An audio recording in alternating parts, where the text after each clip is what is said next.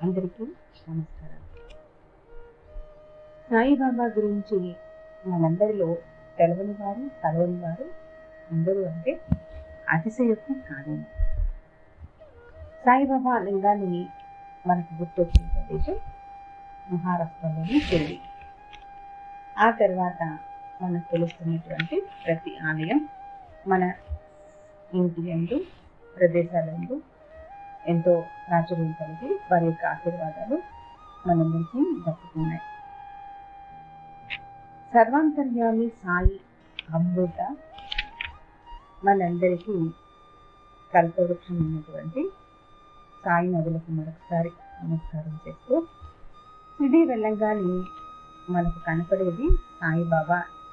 అయితే ఎటు చూసినా అటు సాయినాథులు ఉన్నట్టే కనపడుతుంది కదా.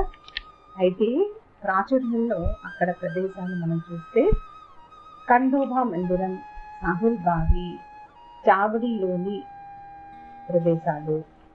చావడి ఎందు బీబా బాబా భిక్షాటన ఫోటో చావడిలోని బాబా ఫోటో రాతిపై కూర్చున్న సాయిబాబా నూనె దీపాలు వెలిగించినటువంటి ప్రతీతి. తర్వాత మట్టి పాత్రలు ఇవన్నీ మనకి ఏం చెప్పడానికి ప్రయత్నిస్తాయి? ప్రకృతి మీద సాయిబాబా అధికారం ఎటువంటి విధంగా మనందరికన్నా ఆశీస్సులు దరిజల్లింది బాబా ఎల్లవేళ కూర్చున్న స్థలం ఏంటి? ఇటువంటి ప్రదేశాలన్నీ మనం చూసి తరించి ధరిస్తూ ఉంటూ ఉన్నాం.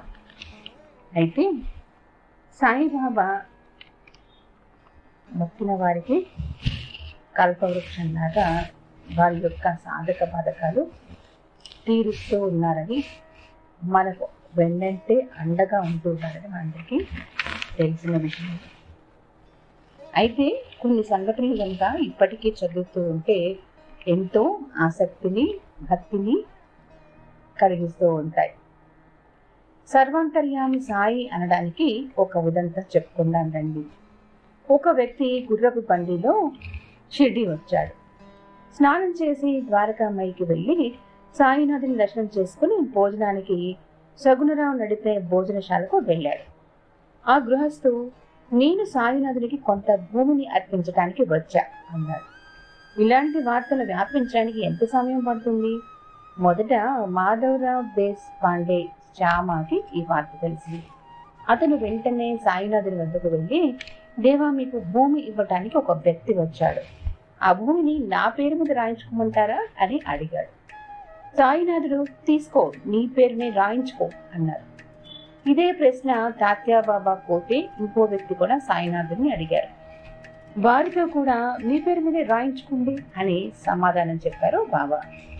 ఆ గృహస్థు భోజనానికి అయ్యే ఖర్చును తాను భరిస్తానని మాధవరావు హామీ ఇచ్చారు. ఫలానా రోజున రాత కోతలు జరపాలని నిశ్చయించుకున్నారు. అందుకు అవసరమైన స్టాంప్ పేపర్ తేవడానికి వెళ్ళిన ఆ వ్యక్తి మళ్ళీ తిరిగి వస్తే ఒట్టు. పాపం అతని భోజనం ఖర్చు కూడా మాధవరావే భరించాల్సి వచ్చింది.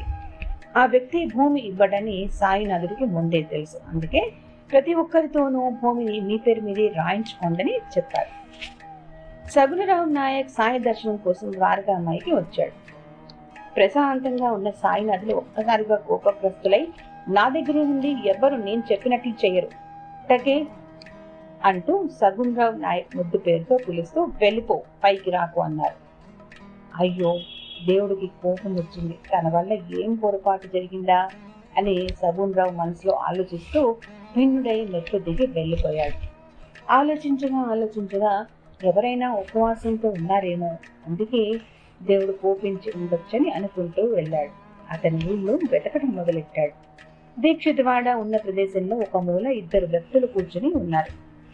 వారిని మహారాజా భోజనం అయిందా? అని అడిగాడు సుగుణరావు. ఆ ఇద్దరిలో ఒకరు కళ్యాణ్కి చెందిన రామ్ మారుతి మహారాజుట. వారు భోజనం చేయలేదని తెలుసుకొని సగుణరావు ఇద్దరికి భోజనానికి రమ్మని విన్నపించాడు. వారిని తనతో పాటు తీసుకెళ్ళి వారికి కడుపు నిండా భోజనం పెట్టాడు. షేగావ్కి చెందిన గజానన మహారాజ్ కూడా షిరిడి వచ్చి వెళ్ళారు. ఆ రోజు సాయంకాలం సగులరావు సాయినాథు దర్శనానికి వెళ్ళినప్పుడు అతనితో సాయినాథులు ఇలా అన్నారు అప్పుడు నేను అలా ఎందుకన్నానో? నీకు ఇప్పుడు అర్థమైందా? అన్నారు. సగులరావు అవును దేవా మళ్ళీ పొరపాటు చేయను అన్నాడు. సాయినాథులు నవ్వి ఇక వెళ్ళు అందరినీ అడుగుతూండు అందులోనే సర్వ శుభాలు ఉన్నాయి అన్నారు. ఆ రోజు నుంచి సగుణరావు ఎవరైనా ఉపవాసంతో ఉన్నారా అని వాకపు చేస్తూనే ఉండేవారు. ఇలాగా అనేక పర్యాయాలు సాయిబాబా యొక్క అకుంఠితమైన భక్తి కలిగిన వారందరికీ కూడా వారి యొక్క ఆశీర్వచనాలు దగ్గరి పొందారు అందులో ఎటువంటి సందేహం లేదు. ఇక సాయి సేవలో తరించిన మహల్సాపతి గురించి మననం చేసుకుంటే ఒక ఉదంతం గుర్తుకొస్తుంది. మహల్సాపతి కండోబా దేవాలయం పూజారు. బాబాను ప్రథమ దర్శనంలోనే సాయి అని పిలిచాడు. సాయిబాబాపై ఇతనికి అపరిమితమైన భక్తి. ఇతడు తన జీవితాంతం సాయి సేవ అనే వ్రతాన్ని నిర్వర్తించాడు. జన్మంతా చివరి రోజుల్లో ఇతనికి అంధత్వం ప్రార్థించింది కానీ అతనిలోని భక్తికి మాత్రం ఎప్పుడూ అంధత్వం కాలేదు సాయినాథుడికి మహల్సాపతి అంటే ఎంతో దయ అతన్ని ప్రేమతో ముద్దుగా కంచలాడా అని పిలిచేవారు. అప్పుడు ఎప్పుడు సాయినాథుని సాన్నిధ్యంలో ఉండటం వల్ల అతడు ఎంత ఎత్తు పెరిగాడో తెలుసుకోవడానికి ఒక ఉదాహరణ. ధనవంతుడైన గోపాలరావు పూర్తికి ఒకసారి మహల్సాపతికి పదిహేను వందల రూపాయలు ఇవ్వాలని అనిపించింది. మహల్సాపతితో మీకు పదిహేను వందల రూపాయలు ఇవ్వాలనిపిస్తోంది ఇవ్వనా అని అడిగాడు. మహల్సాపతి నన్నెందుకు అడుగుతాం? బాబాని అడుగు అన్నాడు. తర్వాత గోపాలరావు బాబాని దర్శించి బాబా మహల్సాపతికి డబ్బివ్వనా? అని అడిగాడు. బాబా తప్పక ఇవ్వు అన్నాడు. ఇంతలో మహల్సాపతి మైకి వచ్చాడు. బాబా అతనితో ఏరా కంచల్లాడా నీకు డబ్బు కావాలా? నేను కావాలా? అని అడిగాడు. మహల్సాపతి తడుముకోకుండా బాబా నాకు మీరే కావాలి. డబ్బు అవసరం లేదు అన్నాడు. బాబా వెంటనే బూటితో బూటి ఈ కంచలాడికి డబ్బివ్వకు. వీడు ఉత్త వెదవ అన్నారు చావడి ఉత్సవం ఎలా మొదలైందో తెలుసుకుంటామంటే ఈ సంగతులన్నీ గుర్తుకు వస్తున్నాయి వర్షాకాలంలో ద్వారకమై అంతా నీటితో నిండిపోయింది సాయినదులు కూడా పూర్తిగా తడిచిపోయేవారు ఒకసారి భక్తులు దేవ ఇక్కడంతా వాన కురుస్తుంది. నిద్రపోవటానికి చావుడికి వెళ్దాం పదండి అనేవారు. సాయినాథుడు నేను రాను అనేవారు ఒకసారి భక్తులు మేము మిమ్మల్ని చావుడికి తీసుకెళ్ళకుండా ఇక్కడి నుంచి కదలం అని దూషించారు సాయికి వారికి కొంతసేపు వాదోపవాదాలు జరిగాయి. చివరికి నారాయణ తేలి అనే భక్తుడు సాయినాథుని అమాంతం ఎత్తి సరాసరి చావడికి తీసుకెళ్ళిపోయాడు ఆ రోజు నుంచి సాయినాథుడు ఒక్కరోజు ద్వారకామాయిలోను మరొక రోజు చావడిలోను నిద్రించడం మొదలుపెట్టారు. సాయినాథుడు లెండిబాగ్కు వెళ్ళే మార్గాన్ని మొదట్లో రాధాకృష్ణమాయి ఆమె తర్వాత అబ్దుల్ హాయి సిద్ధపరిచేవారు. అలాగే సాయినాథుడు చావడికి వెళ్ళే రోజు ద్వారకామాయి నుంచి చావడి వరకు ఉన్న మార్గాన్ని శుభ్రం చేసి పెట్టేవారు. దారిలో కల్లాపి చల్లి ముగ్గులు పెట్టేవారు. లతలతో ఆకులతో తోరణాలు కట్టి చిన్న చిన్న రంగు కాగితాలతో జెండాలు పాతేవారు వెలుతురు కోసం మార్గంలో స్తంభాలు పాతి కాగడాలు పెట్టేవారు. దారిలో నడవడానికి బట్టలు పరిచేవారు. బాబా పాటిల్ పోతే ద్వారకామాయి మెట్లకి శ్రీ సాయినాథుని ఉత్సవం కోసం కిందకి తీసుకొచ్చేవాడు. అప్పుడు భక్తులందరూ సాయినాథుడికి జయ జయ ధ్వానాన్ని చేసేవారు. తాత్యాబాయి కోటి లేకుండా సాయినాథుడు ఎప్పుడూ చావడికి బయలుదేరేవారే కాదు. అప్పుడు చావడి ఉత్సవం ప్రారంభమయ్యేది. ఆ ఉత్సవంలో అందరికన్నా ముందు మేళతాళాలు ఉండేవి. వాటిని పినాజీ కూరవ్ అతని అనుయాయులు వాయించేవారు. వాటి వెనుక భజన బృందం అంటే గణపత్ నాయక్ రఘు షిండే జగతాప్ విఠోబా ఉండేవారు. కొందరు తాళాలు వాయించేవారు. భజన మండలి వెనుక పూర్తిగా అలంకరించబడిన కోసం శ్యామ్ సుందర్ ఉండేది. మొదట్లో గుర్రాన్ని జగన్నాథ్ పట్టుకునేవారు. అతని తర్వాత మధు మహాదిపస్లో పట్టుకునేవారు. సాయిబాబాకు నమస్కరించడం శ్యామ్ సుందర్కు నిర్ధారణ.